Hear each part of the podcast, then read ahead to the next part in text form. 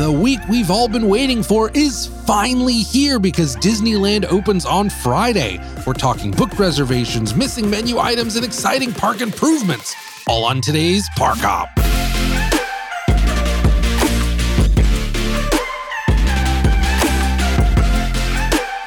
Hello and welcome to the Great Park Hop. My name is Julian James, and continuing to join us live from the Hall Cave, where he's peck deep in his own workout routine that he's developed to ensure optimal conditioning for Orlando in October, the man, the myth, the legend, Henry Hall. Hey, everybody. Every other week, we get together to discuss the latest and greatest theme park news, happenings, and burning topics from the lands of Disney, Universal, and beyond. Before launching into things, we always like to note that Henry works at the Walt Disney Company. As always, though, his opinions are fully his own. Henry Hall. Can you believe that it's been over 400 days since Disneyland was last open? Yes, at this point, yes, I can't believe it. Feels like it. It does feel like it. It's true. It's like crazy to see that number, but uh, when you think about it, it's like, yeah, yeah, it's been a while, man. yeah, it's it's been a while. Like it wasn't long enough to kind of break me of of the the addiction of needing to be at the park. And now that things are starting to like get closer to opening, now the uh the need to go is is is is swelling up again. It's getting in me again. It's uh, I'm getting I'm feeling that like I'm falling off the wagon. Oh man, I think you got to see a doctor for that kind of stuff. But uh, but yeah, man, March thirteenth, twenty twenty was that final day of operation before the virus shut down, and, and you were there not too long before that, right? Correct. Like we were there like that first week of of March. That's crazy, dude. W- was there even rumblings of coronavirus or shutdowns or anything like that, or was it just business as usual? Well, in the park it was business as usual, but the coronavirus was picking up steam because I was supposed to meet with two of my sisters but at the park, but only one actually did come because uh, my older sister was too worried about getting the coronavirus at the park. Uh, so she she she opted out of going to the park. yeah, she saw it coming. Oh yeah, it was. she she's she saw it. She, she saw the the writing on the wall. Yeah. Well, it had been like such a such a hallmark of Disneyland, especially where it's like, listen, we've been open since 1955 and we've only closed like one other time. And so, you know, it was like such a big deal when certainly Disney World, but also Disneyland as well, especially Disneyland was like, listen, we're we're gonna shut down. Initially, you remember that. It was like, we're gonna give it a month. We're gonna see how things are going. now, you know, like 400 and like, I don't know, 15 days or whatever it is later. It's like, okay, now we're finally ready to reopen. Eh, Because they were going to reopen in like July for, you know, they had the uh the anniversary date as their initial reopening date. And then that got shut down by the state. And ooh, man, what a wild ride it's been. Oh yeah, definitely like a lot of like, hey, like wait and see, and then then just like, oh no. Eventually, it just sunk in that that this is going to be a while. It, I mean, even for us, Yeah. we kept like, "Oh yeah, it's it's coming, it's soon, soon, it's going to open soon," and no, Yeah. Yeah. It uh that's something, man. Well, the uh the wait ends this Friday, thankfully. Thankfully it ends this Friday. And uh yeah, man, they're gonna be welcoming back guests. There will be guests at the parks. Technically, cast member previews start on Tuesday, which is wild. So there will be people riding rides, you know, and just enjoying that park atmosphere tomorrow but uh but yeah man general public on friday. It it's uh it's crazy. This is this is the last week that uh disneyland will be closed hopefully for a very long time. Hopefully we won't have to deal with with any of this uh you know going forward anytime soon. But yeah man Uh, meantime Universal Hollywood has been reopened. It opened on the uh, the 16th of April, so they're already rocking and rolling, man. So we're we're getting there, which, uh, which is feeling good. As for Universal, uh, it didn't seem like there was a ton of new details floating around. We are we we had already talked about uh, a lot of the details and what that reopening was going to be, some of those new rides, some of the updated experiences, just based on those uh, pass holder previews and some of the press previews that had been going on. So, uh, not like a ton of new stuff to even chop it up about since then. But, uh, but the one thing I did see a lot of is people posting images of the progress that has been made on Super Nintendo uh, land over at uh, Super Nintendo World. Super Nintendo World, right? Uh, I think it's yeah, Super Nintendo World. Super Nintendo World and or Land, whichever whichever that is. Uh yeah, there's been just like a people were taking all sorts of pictures. I guess you can really start to see into that main kind of courtyard area with all of those kind of green rolling Nintendo-esque hills. Um, when you're coming down to the lower lot from the upper lot, there were a lot of people taking pictures of that. There's also now on uh, one of the construction walls that is facing the public, there is a sign proclaiming, hey, Super Nintendo World coming soon. so, so coming soon to Universal Hollywood. So it's been like the the worst kept. It's hardly even fair to call it a secret, but it hasn't it wasn't officially announced until recently. But yeah, it's like, okay, this is definitely happening now. So that that has been a big thing. That's kind of cool to see. Progress is always a big thing. And then the other update that I was seeing a few people post about it is not a big deal, but it is something that uh, is noteworthy, especially if you're one Henry Hall who loves the tram tour. But unfortunately, Henry, it sounds like that that Whoville set has been removed from the route. It's been replaced just by a bunch of generic vehicles. So I know that you're upset, but I did want to get your your take here. Well, I mean, the condition of the Whoville set, I mean, when it initially was set up, when before they had the War of the Worlds plane there, uh, it was awesome. But as mm. soon as they had that uh, War of the Worlds plane there, it was just getting worse and worse. And last time I looked at it, it looked pretty broken down, like like run down and stuff. So it's probably for the best that they just they just did away with it because it was looking pretty pretty broken like yeah it was just looking really bad. So you know it was yeah. it was just hurting my feelings to look at this thing that i i, I loved so much because it actually was like so different from everything else. It's not like you you're just going through a cityscape. It's actually finally they have like something that is you know different from like, oh, well, that's a house. Well, it's a smaller house because of the different perspective. So they can, they can make people look bigger or whatever. And it's like, I understand that, but it's still like a regular house. This here is something that comes out of somebody's imagination and is like otherworldly type you know situation so it, it, was really cool to see that but to see like how they let it just get run down because it probably needed a at least a, a, coat of paint on it. It was looking like yeah. super like sun bleached out there. So it was just uh, was not aging well so it's probably for the best. Yeah.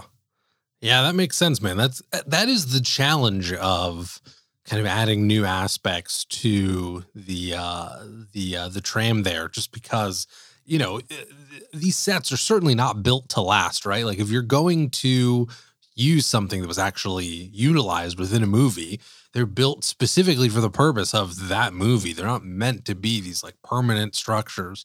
So uh so when they start incorporating them, it's like, yeah, they do have a life that uh, you know you you you you you want to see that kind of stuff uh, kept up. But yeah, it's definitely not always going to be the case. I think it's also it seems like it's a, it's a bit of a bummer and definitely a downgrade. I guess I guess given the circumstances, it makes sense. But uh, it's a bit of a downgrade to go from Whoville to just sort of like, yeah, these are movie used like stunt vehicles. It's okay. it's all right, but it's not like a big movie set, right? Yeah. I mean, it's it's kind of one of those things where I always thought like I mean, it used to be back in the day you got better movie sets to check out because I mean you still have the the Bates Motel and everything, which is which is nice. But they used to have the clock tower from Back to the Future, the like the the city square from the the Back to the Future, which they no longer have.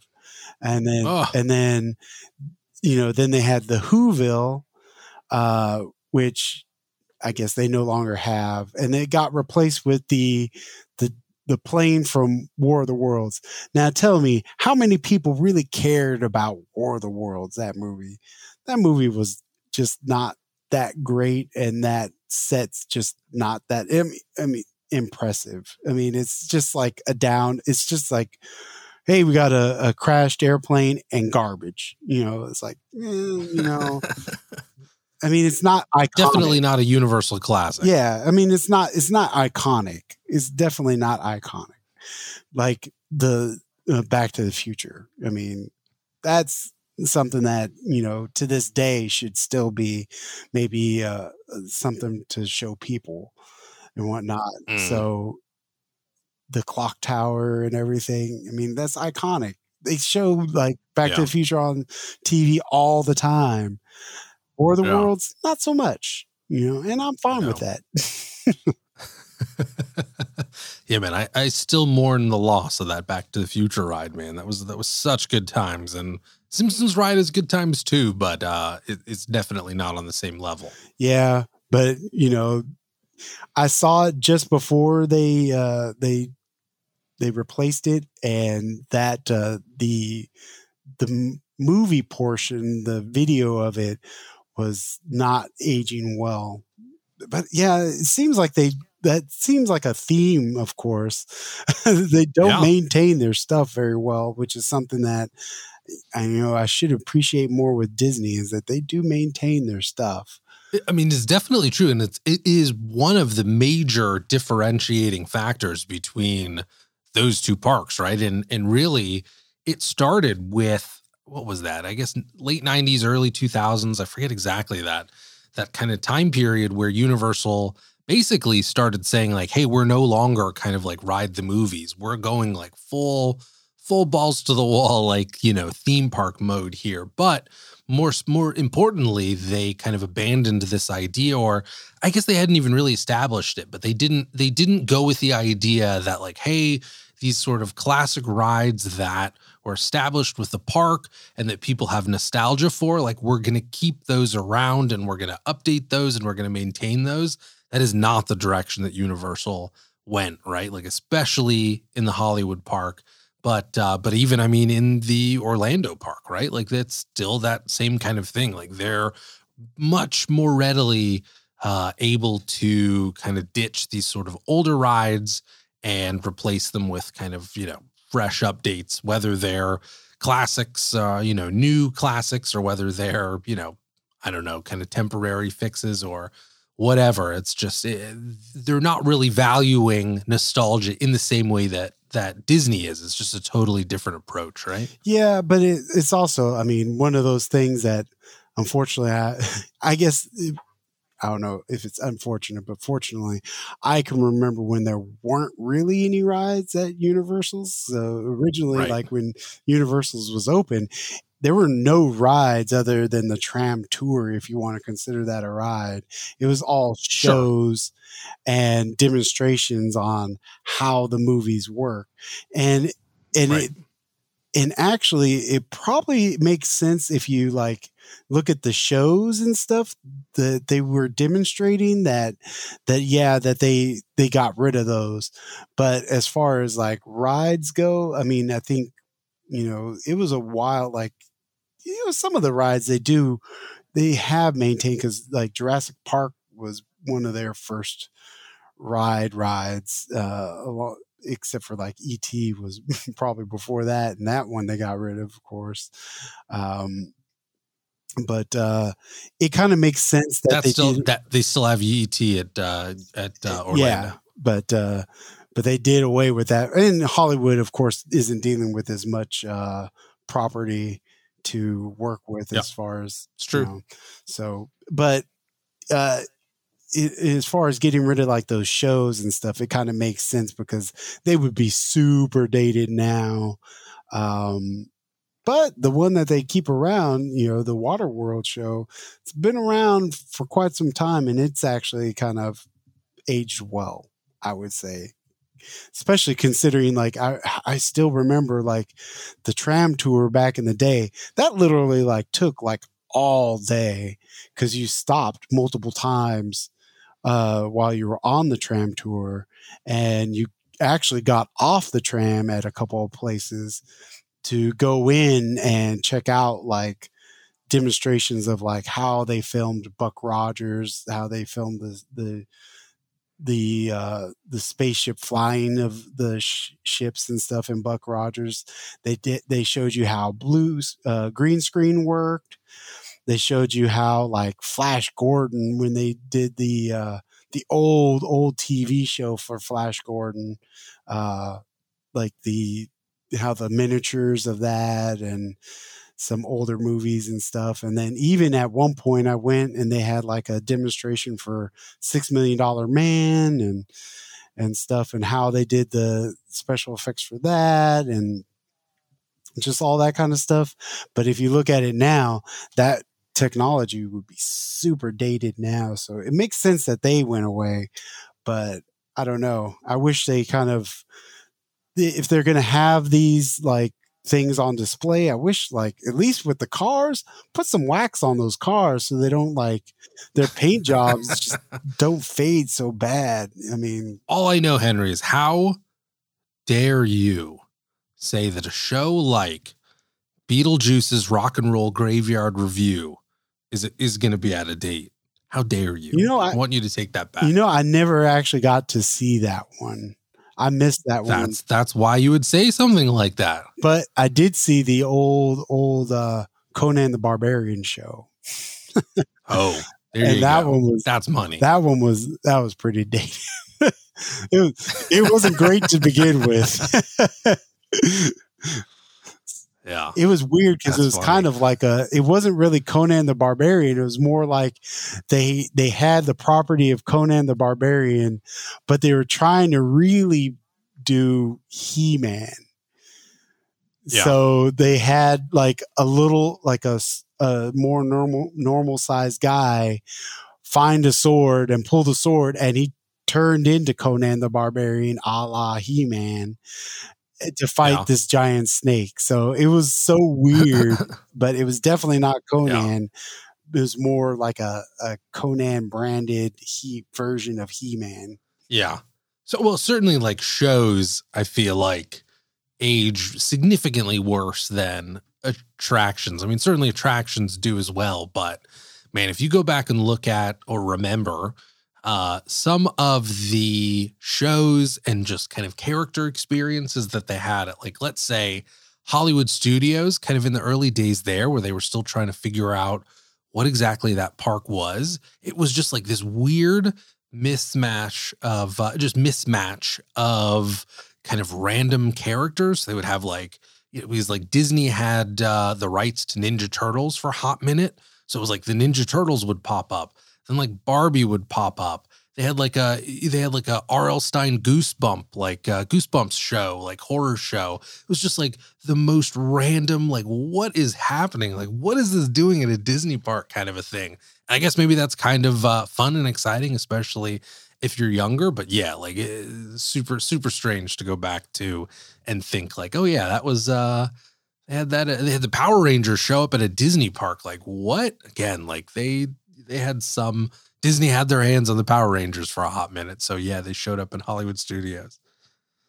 Yeah, I mean, it kind of makes sense though that they're testing the waters with stuff there. But I mean, I don't, I don't know. It, I think for for Universals, it's just. hmm, I think I think they're fi- found a, a good place now with their things, but I, I think they do need to like consider like maintaining stuff. I guess it's it's harder for them at least considering that maybe like, you know, they're always kind of they're kind of always changing things up cuz you never know when you're on the tram tour if you're going to go see the flash flood or not. Um Yeah. so I mean, there's certain things that you will see because, you know, you always see like the Kong experience, but in Hollywood, but you never know if you're going to see the flash flood because they actually do use that for filming and stuff. Um, even the uh, the earthquake sequence, um, I saw that on an episode of uh, Bones, and it was so weird to see it. It it seems a bit dated now, but and even in the the episode of Bones that I saw it in, I was like, wow. That's uh, Universal Studios. Uh, yeah. Uh, well, so does the removal of this Whoville set is the tram tour no longer a must ride attraction? Uh, it's still a must ride attraction because you should know. Got to do it, Yeah, right? Yeah, it's still the roots of what what Universal's was. It's just not as I don't think uh, the tram tours as as exciting, and it's been kind of going downhill as it's been shortened and shortened and shortened, uh, and you don't get to see as many like stars, I guess, since most of the filming now, I think, on the studio property is usually in the sound stages. So you don't have that chance of actually seeing uh, stars walking by or anything usually, but uh, it's still something you should check out. Gotta check out for sure. I agree. Um, but man, so enough about Universal here. It's open, which is always a good thing. There's some changes. They're not that bad.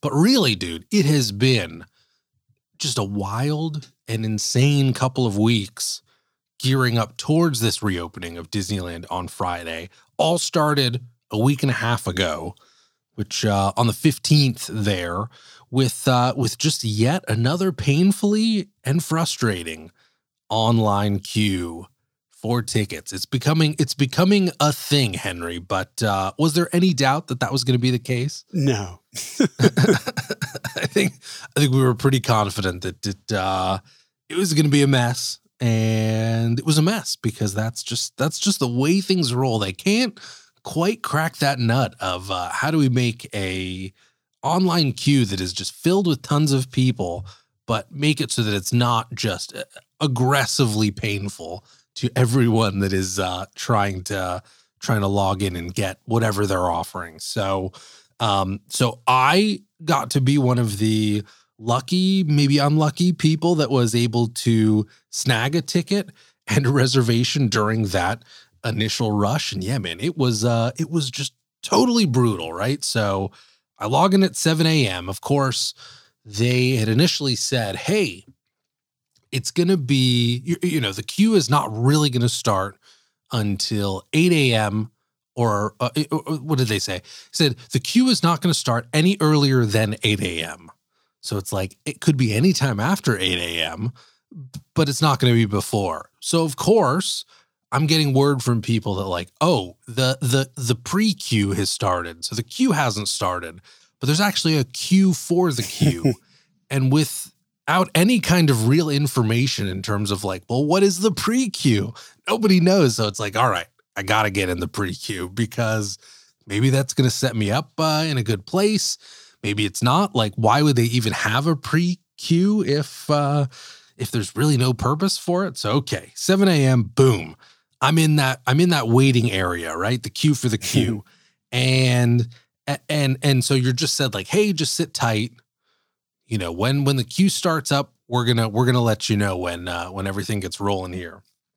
So very soon after 8 a.m., it's like 8:01 maybe. The queue officially starts, and uh, the only way that you know that you're really in the queue, I guess there is a message saying like, "Hey, the queue, you know, your you, you, your place in the queue is saved, so don't go anywhere, don't refresh." You know, the general kind of uh, same gist that they always give you. But the main difference here is they give you an estimated time, which is great because we've never had that before in any kind of Disney queue. There's always like an animated kind of uh, image, and in this case, it was just a never-ending loop of a runaway train on Big Thunder Mountain, which was cool the first time, but around the like five thousandth time, it was it was old. Mm-hmm. It was like it was it was mocking me at that point. Uh, I did not appreciate it. So uh, so yeah, so it's like 8 a.m. rolls around. You've you've you have the updated saying your estimated time, which is great. That's the good news. The bad news, man, is that basically if your estimated time is anything over 59 minutes, it just lists it out as more than an hour. Mm. So eh, you don't know is that uh, two hours? Is that four hours? Is that 10 hours? You just don't have any idea. It's just more than an hour. So of course I'm on I'm on a couple of different screens. All of my screens say more than an hour. And then you kind of go into the I don't it's the Disney Q kind of uh of uh, a suffering, right? Where you're just kind of waiting and waiting and waiting and waiting, and there's no updates. And of course, I'm checking Reddit, I'm checking the Facebook groups, I'm doing all that kind of stuff. People are most, for the most part, people are saying we're all at more than an hour. But then there are those people that are like, hey, I just logged in at like 8:05, boom, immediately got in, was able to get tickets, and I've got my reservations and I'm out. And so it was pretty quickly apparent that that uh, Disney continued to do their thing of just randomizing the queue, so it's like doesn't matter when you log in, you're just at a random kind of number. Uh, so so yeah, everyone is just kind of waiting for more than an hour, and then after around three hours, so this is now at 11 a.m., my uh, my estimated time changes from more than an hour to uh, it changes to recalculating, which uh, doesn't mean anything. like, wait a second. And so, of course, everything is blowing up with everyone that's waiting, saying, like, is, is everyone seeing recalculating? Everyone is seeing recalculating. We have no idea what that means. There are people saying I had one minute left and now I'm recalculating. So recalculating lasts for over an hour. Everyone is just stuck on recalculating and there are people peeling off and saying forget about it dude like i'm i'm gonna wait i'll i'll i'll hit up the next rush um and so you know i'm i'm still locked in and I'm looking through, I'm looking at that reservation page that displays, like, hey, here are the reservations that are available on the first 60 days that the park is open. And there's still tons of availability, right? It's not like people are all slamming through and grabbing everything. It just is, it, again, it's like pretty clear that they have just bottlenecked the system so heavily and are only letting a few people in. And, and I guess that's better than crashing the system, which I mean, it sounds like the system probably crashed when it uh, went to recalculating, but I guess that's better. That's more. Uh, that's that's a more. Uh, it's a more preferable uh, crash than like the entire system going down, which has happened, right? Yeah. it's happened before. Well, we've done this kind of stuff, so I, I guess it's an improvement. But uh, but yeah, so long story short, I eventually do get in, but it's not until 5 p.m. So it's like this whole thing ends up being like a, a 10 hour endeavor. There's still tons of availability even by 5 p.m. And I'm able to snag the reservations for the dates that I uh, that I want to get, and boom, boom, I'm in, I'm out. There's still tons of people talking about how they're in the queue still. People are saying that like you know they've been on since 8 a.m. Still by like the nighttime, people are saying that they haven't gotten through yet. So it, uh, yeah, it was it was quite a bottleneck. Of course, worth caveating this entire experience and just clarifying. In addition to this, was all just for tickets. And it was pretty clear as well like, hey, Disney wasn't the only place that was releasing tickets on that date and time. Because people were saying, like, hey, you know, I'm a member at AAA. AAA is selling tickets. Undercover Tourist was selling tickets. So if that was something that was going to work for you, then you could have completely skipped this entire queue insanity, at least for purchasing tickets, grabbed your tickets elsewhere, uh, you know, input your ticket ID number into the system and then gotten your reservations. You would have been in and out in under an hour. Uh, but you know, I wanted to use the. I, I, have a Disney gift card that I wanted to use, but uh, so I had to. I had to go through this whole fun process. But yeah, man, like I don't want to bury the lead here. So good news out of all of this. I mean, mission accomplished. I am going to Disneyland, which is uh, during that June period. So I'm not going to be there for the opening of the park, but I will be there for that first that Monday and Tuesday after uh, Avengers Campus opens up. So I will be there for that opening week, which is super exciting, but equally interesting is uh despite all of these just, you know, crazy shenanigans. th- there's still tons of park availability even today before coming uh, uh, you know onto the show and recording with you I was looking through the the reservation system. There's still tons of it. So it's not even like, you know, this was all just everyone snapping things up. And and when you and I were were thinking about what this process was going to be like, we knew it was going to be terrible. But at least we were feeling like it's going to be terrible because the demand is going to be so high that it's going to sell out within the first day or two, at least that first 60 day block. That is absolutely not the way that it went uh, that it went at all, right? Yeah. You definitely had that initial rush of which I was a part of. And then after that, it's like smooth sailing. If you want to roll in right now and buy a single day or buy a park hopper, you have so many days to choose from. It was like people snapped up weekends that made sense. And that first kind of day, that when I was looking earlier, you could still technically get a park hopper starting in California Adventure. So you could still check out Disneyland on opening day uh, just after 2 p.m. or 1 p.m. So, uh, so yeah, it, it, I'm still a little in shock just in terms of, you know, with 25% capacity, it seemed like it was a no brainer that everything was going to get snapped up. So I, I, am curious, at least from your perspective, Henry, like, why were we off? But just like, what is the what is the what is what's the deal here? Where there's still so much availability and that demand is significantly lower than what you and I were thinking. Like, what what what's your take? What's your what's the reasoning you can think of? The thing I was thinking of, and and I've I've heard some other people's kind of like takes on this too, is that I think uh, as we pointed out before, uh, the Disneyland and DCA parks are very much locals park. So most of the people who are going to go are going to be locals, but most of those locals also had annual passes.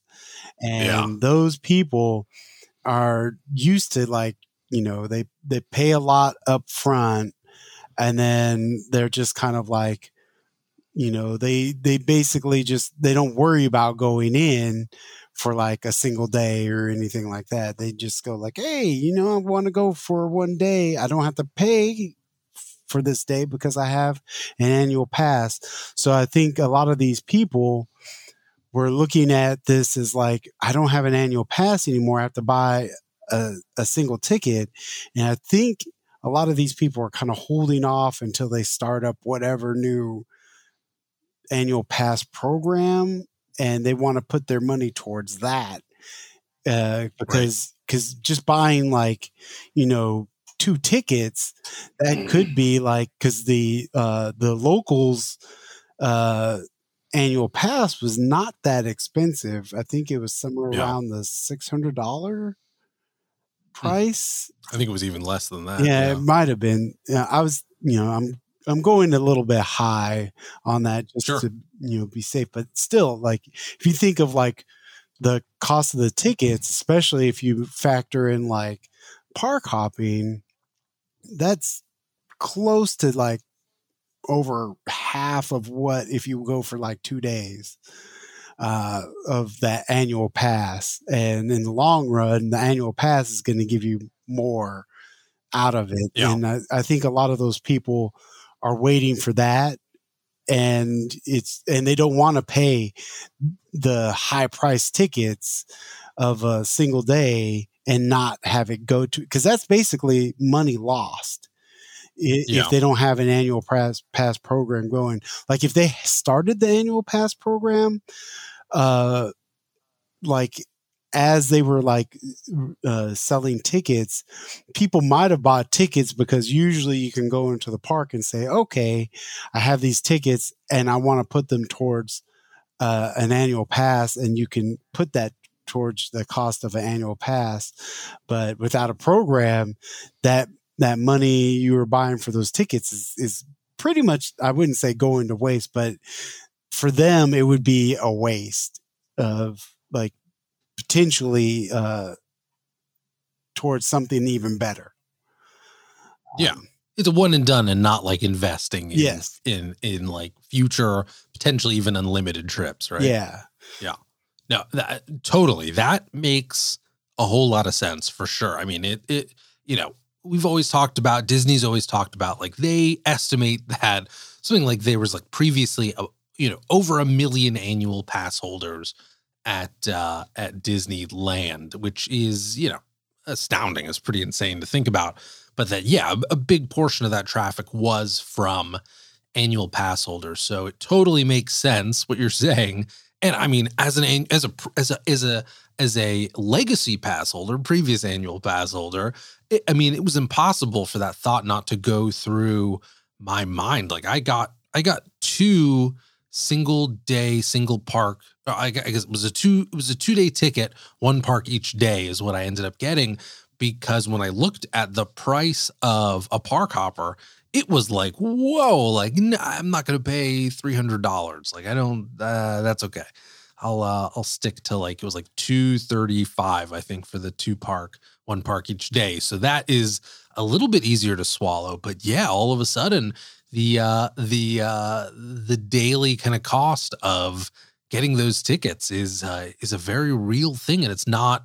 It's just not the mentality. I think that all that so many park um the previous you know uh, uh pass holders had and not only that but like you're probably not going to have a lot of people doing repeat visits to your point um in this initial phase right like i think people are going to approach it certainly you know uh i think a lot of people that maybe don't have funds to support like a $500 trip to disneyland if you're factoring in like you know all in um, you're not going to be able to do that like every month or a couple times a month because uh, yeah man that kind of stuff adds up. So you know i could see people are approaching it where it's like yeah we're going to go uh, this one time because it's been so long since we've last been. And then yeah to your point they're going to wait it out so that is that that totally makes sense. I i, I think you're you're you're totally onto something there. It's also it's also the uh the idea that a lot of pass holders were potentially even coming in from out of state or a lot of visitors were coming in out of state. Um, right now this is this is all california only. So uh, i'm sure you do have a lot of people that would have traveled to the parks and probably would have filled out much of these uh, available reservations uh, all of those uh, all of the all of the arizona visitors that are, you're, you're such a big fan of um, they would have filled out a lot of that and you know, it does sound like uh, California did just recently update the guidelines for theme parks to say, hey, if um, you know, out-of-state visitors are allowed to visit if they are if they've been vaccinated.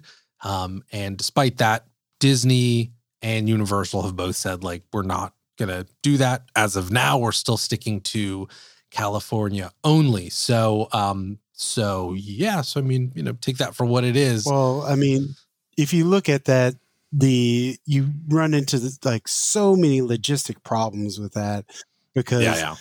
you know people are getting vaccinated, which is awesome, but there's nothing like official that you actually get. I mean, Yeah. you get a piece of paper saying you're vaccinated, but how hard would it be for somebody to just make a counterfeit of that? You know, there's Yeah. no one official. I mean, I've I've heard of a lot of places like considering doing some kind of like vaccination passport to get into places potentially, but it and then every place is going is talking about their own. There's nothing that's like the federal government's not talking about, but like every Yeah. state is or even like cities are talking about these things. So it's like there's no like single uh, pass or way to tell who's vaccinated officially and who is not. Well, it just becomes incumbent on Disney to verify that, Yeah, which is and- like to your point. yeah, they don't want it. They don't want any of that. Yeah, and there's just too much like that would be to cost like a lot of money to really get like that information. I imagine they still would want to pay it if they it wouldn't be like so difficult to really like uh verify. But then on top of that, I mean the difficulty of getting that kind of information because I don't even know if like uh, hospitals give out that information because you know there's that uh, you know confidentiality with doctors and hospitals that I don't know if HIPAA. yeah, I, Yep. don't, I don't know if they give that kind of stuff up. But plus, people are getting vaccinated outside of hospitals, so who knows what kind of records are being kept of that. Yeah. But then, uh, and then on top of that, what happens if uh, somebody they they do get through the system and they aren't vaccinated, and then you do have an outbreak that they link back to Disneyland, and now Disney has either lawsuits or just really bad press about how unsafe it is to go to Disneyland. Yeah, there's a lot of stuff that I don't think they want to like risk. Well, and not to mention, like the the state economy is officially kind of reopening, quote unquote. But the this framework that that that you know everyone's been going by is uh, is basically being ditched on June fifteenth anyway. So it's not like it's not like you know it, it's not like they're in uh, a much better and or worse position if they were to do this. It's like let's just wait till the fifteenth, which seems to be the way that they're uh, handling this, and and and then like we can make a call around that date as opposed to trying to figure out all of these logistics to uh, to mesh with uh, uh, a framework that's going to be out the window in a couple months anyway. So yeah, it it uh, that just makes a lot of sense, man. I get it. And you know what? For us California residents that are able to get to the park before uh, out of state visitors are allowed back in, all the better. I'm I'm totally looking forward to hopefully not fully booked at 25% uh, days at the park. That sounds pretty good to me. Yeah, I wish I could uh, experience it myself. Well, uh, I heard that um uh, that Chapek is waiting to give you your tickets in person. So Yeah, right. um you may want to may want to be ready for that uh, Uh, that call. it- I heard it's coming. I, I I heard. I mean, equally that more equally and even more plausible is that Chapek is ma- making sure that I cannot go. oh, is keeping me out. it's very it's a very negative spin, Henry. Yeah. uh, trying to trying to keep things positive here, big guy. But uh, so yeah, man. So reservations not fully booked. What did get fully booked though?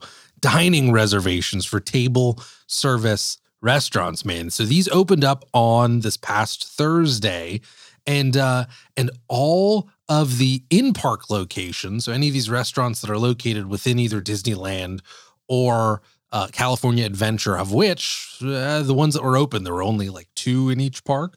So not a ton of options here. But of those two in each park, uh, they all got filled up within like an hour, maybe two hours.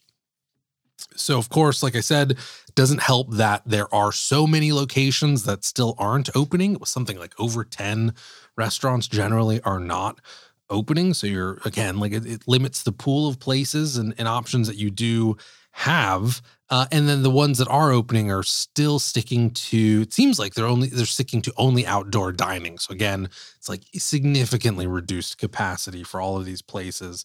Um, so that was a bummer. That is a reservation I did not snag. I tried really hard, but yeah, the only reservations that are still available were uh were those from downtown Disney, which I'm not gonna do. So uh so yeah, man, it's uh I, I'll check once we get a little closer to the date, and I've been checking kind of periodically. I have a feeling people are gonna be holding on to those for dear life. Yeah, but not holding out not holding out much hope for that Cafe Orleans reservation. yeah, well, you you know, the big deal, the thing, the best, the best time to actually check, other than like beforehand, is of course uh, that twenty four hour period, just to Yeah. you know, because people cancel because they they need to cancel so they don't have to pay that ten dollars per person for skipping out on their uh, on the That's right. reservation. So maybe you might. Fingers crossed. Fingers crossed, man. I want those. I want those pommes frites. Um, but so you know, even even so, I, was like, all right, let's not get too down because I can at least still stick with quick service. I'm pretty adept with the mobile order. I'm, I'm a big fan of that. I was using that as soon as it uh, came into being at the Disney park, so no problem, right? I was like, I, there's still plenty that I can uh, enjoy in terms of quick service. Well, uh, the updated menus for a lot of these establishments dropped, or at least the menus were updated recently. And uh, yeah, that was also a little disappointing because it looks like quite a few of the menus of some of the the most popular places, my favorite places within Disneyland and uh, DCA, they're cutting back a lot of these menu items, dude. So uh, so I went through uh, as many of the restaurants as made sense and and just made a couple of call outs that I thought were noteworthy. So uh, the biggest one was that currently there is nobody offering breakfast, or at least there is no breakfast menu. Uh, so I was like, okay, listen, I want a breakfast Ronto wrap. And if for some reason I can't get a breakfast Ronto wrap, I want a breakfast burrito at the Galactic Grill in Tomorrowland. If I can get one of those, I'm going to be a happy boy in the uh, in the morning time. no breakfast, no breakfast. So uh so yeah, I'm hoping that that changes, but uh yeah, as of now, I'm not having either right now. Uh, I was like, oh, well, at least maybe you know what they have the um, they have the taqueria that's attached to Tortilla Joe's. They were doing at least previously like five dollar breakfast burritos in the morning. Like that was still pretty legit. That is temporarily closed. Mm. So uh, so yeah, I'm I'm not 100 percent sure what uh, breakfast time is going to look like. I guess we'll we'll figure that out. Also omitted, so Bengal barbecue one of my favorites. I was I was absolutely looking forward to dominating a few of those skewers from Bengal Barbecue, but now on their menu, only four uh, skewers are listed. So that's down from their usual six. And of course, the two that are missing asparagus wrapped in bacon and the pork belly skewers. Those are the two that, without fail, I always order, have never been disappointed by. Very disappointed by the fact that I may not be eating those. That is uh that is a that is a huge blow to my uh to my Disney trip planning right now. Also, no jungle julep included on that list for uh, Bengal barbecue. I'm a huge fan of it, even though it tends to tip a little bit heavy on the sweet side of things. I'm not, uh, you know, my especially when you're dehydrated, it's a hot day. You know, really sweet drinks uh, sometimes maybe aren't cutting it. I make an exception for the jungle julep because it is incredible. Have you have you checked out this jungle julep, Henry? No, remember, I've never been to Bengal barbecue. I'm this is a setup. I'm setting I'm setting up the I'm setting up the bit, Henry. So uh so man, it is it's it, it's a slush, right? So it's a slushy drink. So already on a hot day, that's that's what you're looking for. And it is grape, it is pineapple, it is orange, and it is a little bit of lemon juice, all kind of blended in this slush. And it is, dude, on a hot day, you got a couple skewers that you're uh, that you're rocking on each hand. You got one of those big paper straws that fall apart by the time that you've gotten about a third of the way through your drink. And you've got a skewer in each hand, and all you need to do is bend down and suck on that soggy straw, dude. It is it is money, man. That is a good day. Nobody can tell me anything otherwise. That is a good day.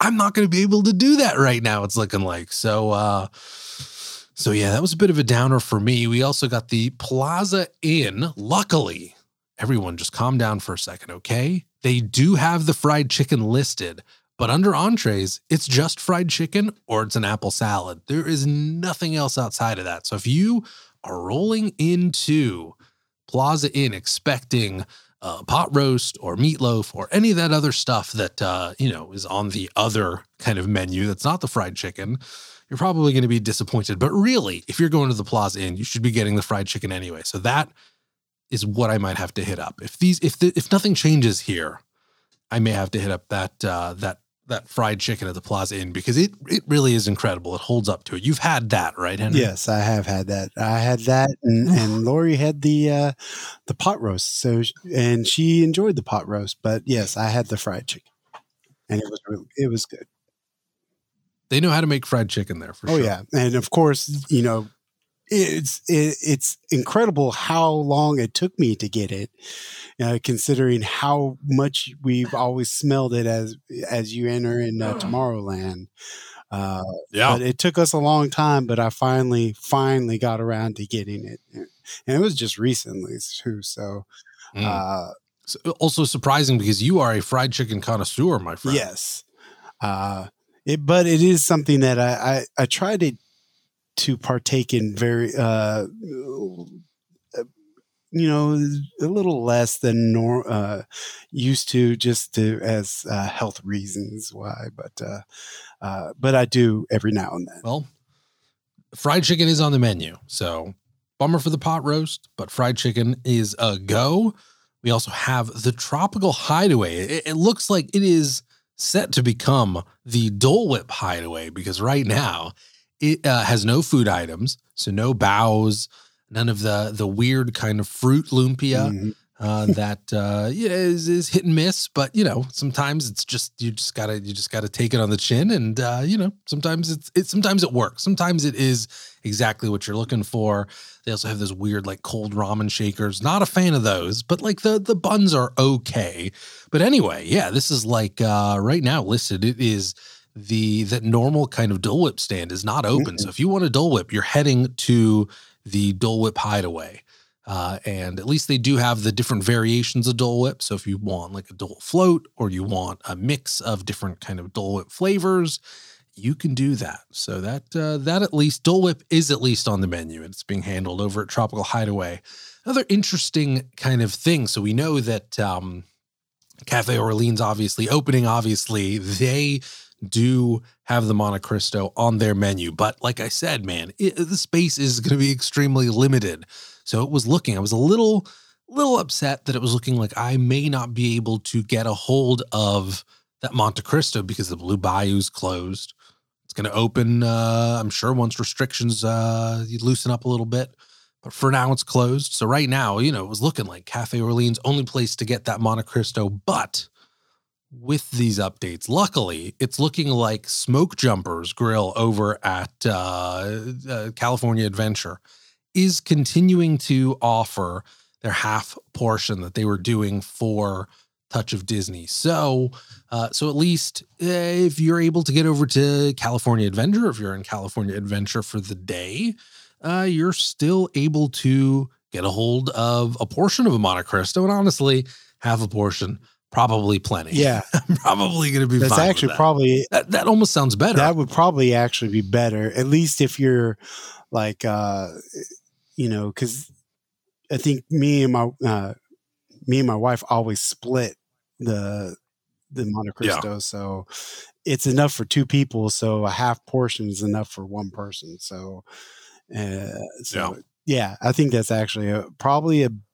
better idea but you know of course you don't get the atmosphere of cafe orleans and and they actually have really good service at Cafe Orleans. So it's it's Yeah, one of those that's you know one of those things that actually is one of those I don't mind you know table service there because they're very attentive.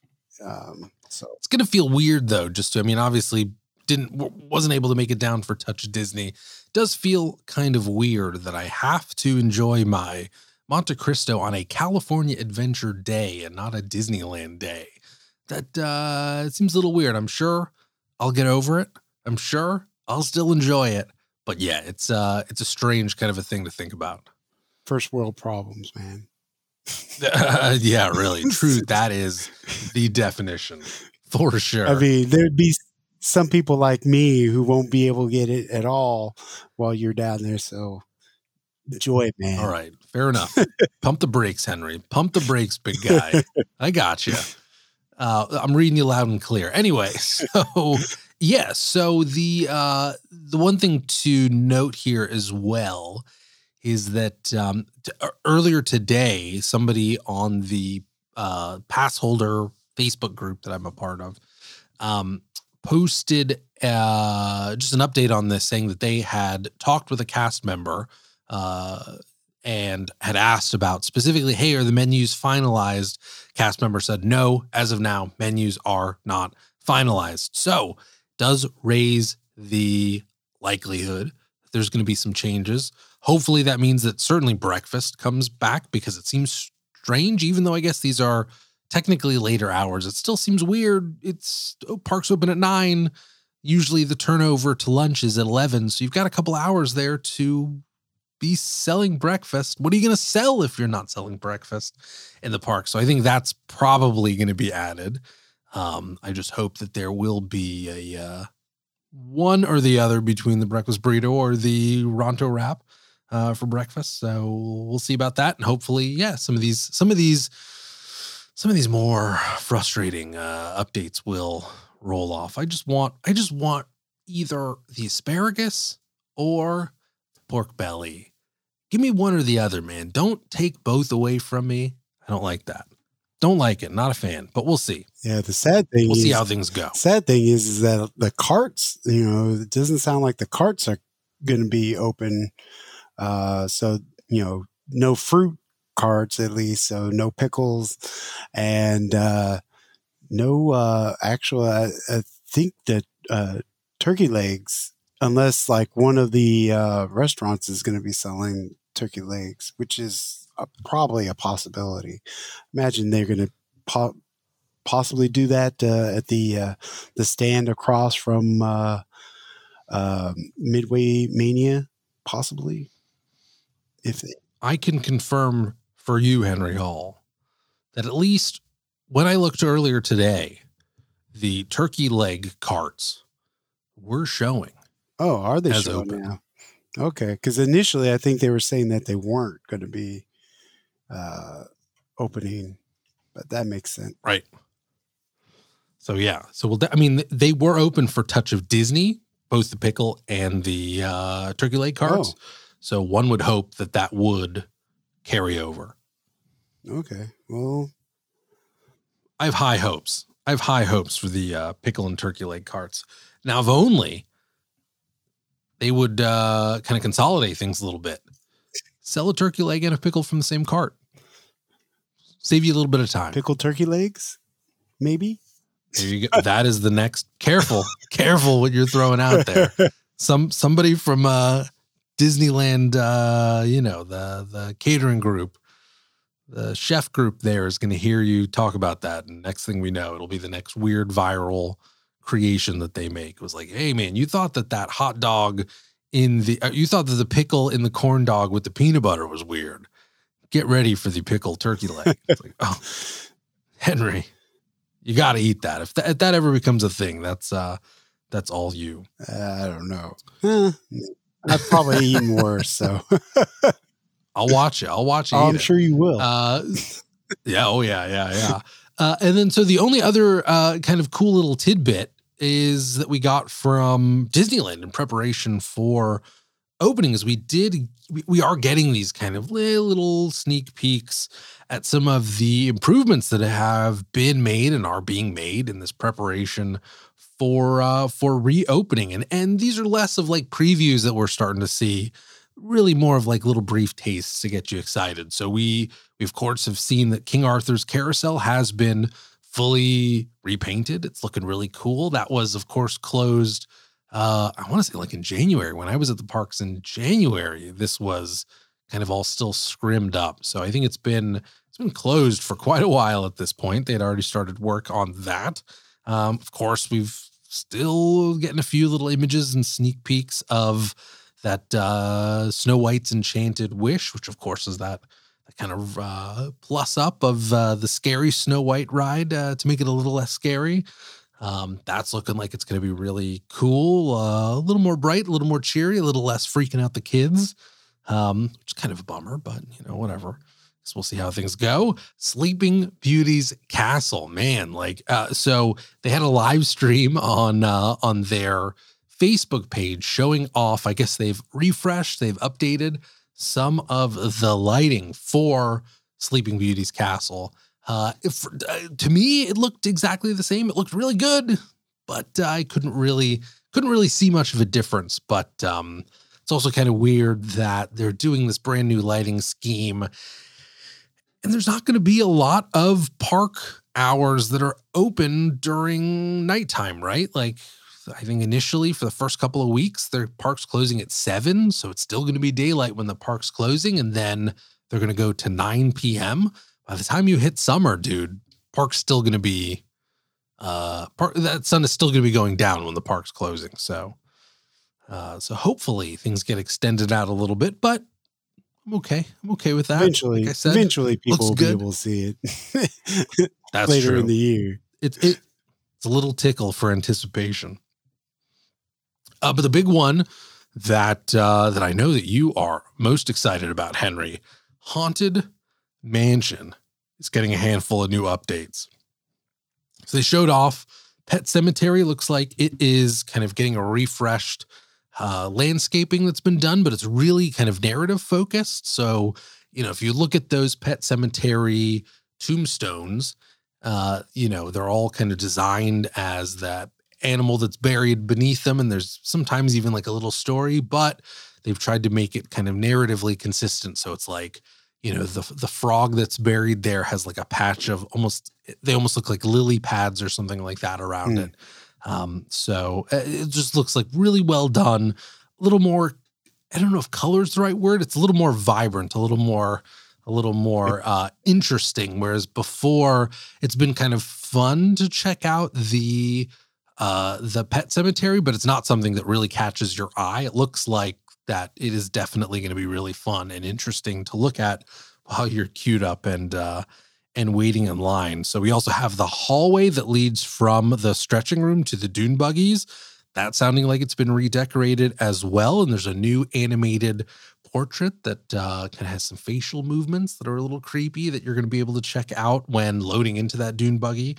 Um, and then they also called out that there are even more enhancements that uh, we'll have to see in person. So, Henry, I know that that's getting you excited, dude. Oh yeah, I'm definitely looking forward to seeing the uh, the improvements on the Haunted Mansion, especially considering, like, I think uh, a friend of ours they called out that the uh, the lighting in the Haunted Mansion, when not you know the uh, holiday version, the Nightmare Before Christmas version, uh, it was really dark. And I have to agree, it was getting pretty dark in there. So it was harder and harder to see stuff.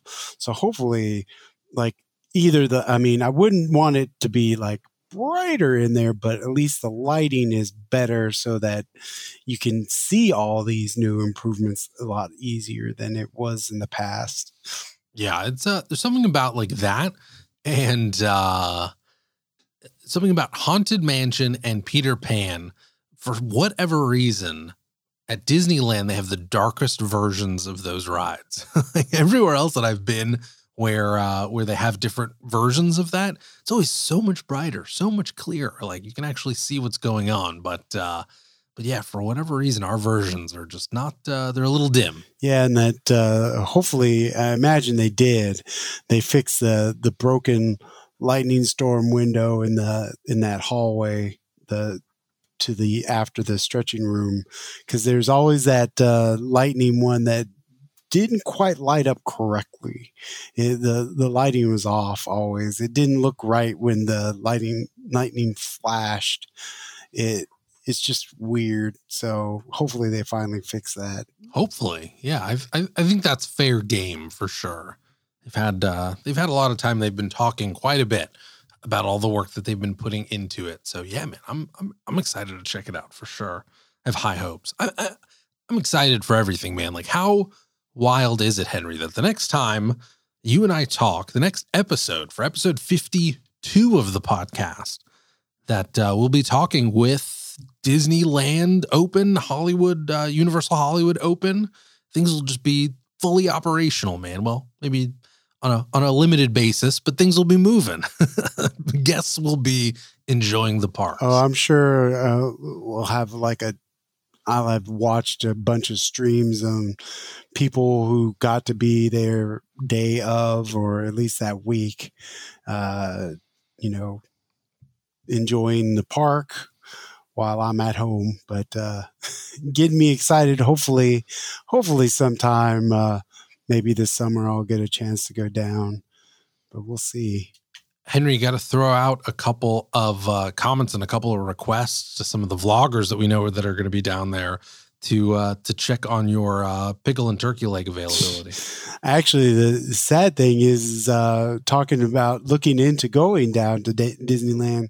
Found out that uh, my wife's favorite uh, place to eat outside of the park, the Pizzatarian, closed down. It did not make it through uh, the Oh, shutdown, no. so she was bummed. Uh, about that because that was one of the things that she was excited for. So we're gonna have to find a new uh, go-to place for her. Well, that's too bad. You know, it is probably open, Henry. All Star Burger, your favorite. I hope that. No, I hope that place. They've been waiting I, for I you, hate Henry. to say that. I hate to say that because that's somebody's livelihood, but they, uh but they are not good. You're not a fan. It's, it's okay. No, You don't have to be a fan. What'd you get? Like a it was the bulgogi burrito? Is that what it was? no, I did not get the bulgogi burrito because they didn't have it. Oh. They had it on the menu, but they didn't have stuff to make it.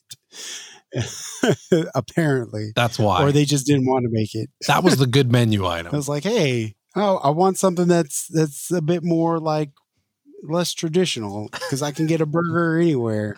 Oh, you can't get the bulgogi burrito. All right, so Yeah. uh, You should have stuck with Earl of Sandwich, dude. well, you know, there's you know, I, we definitely found other places that are better after that experience. It's like one of those times where you go like, I want to, I need to expand my uh, my my food palette and try something new, and it blew up in my face once. I maybe should have checked Yelp before we went in there. I definitely. yeah.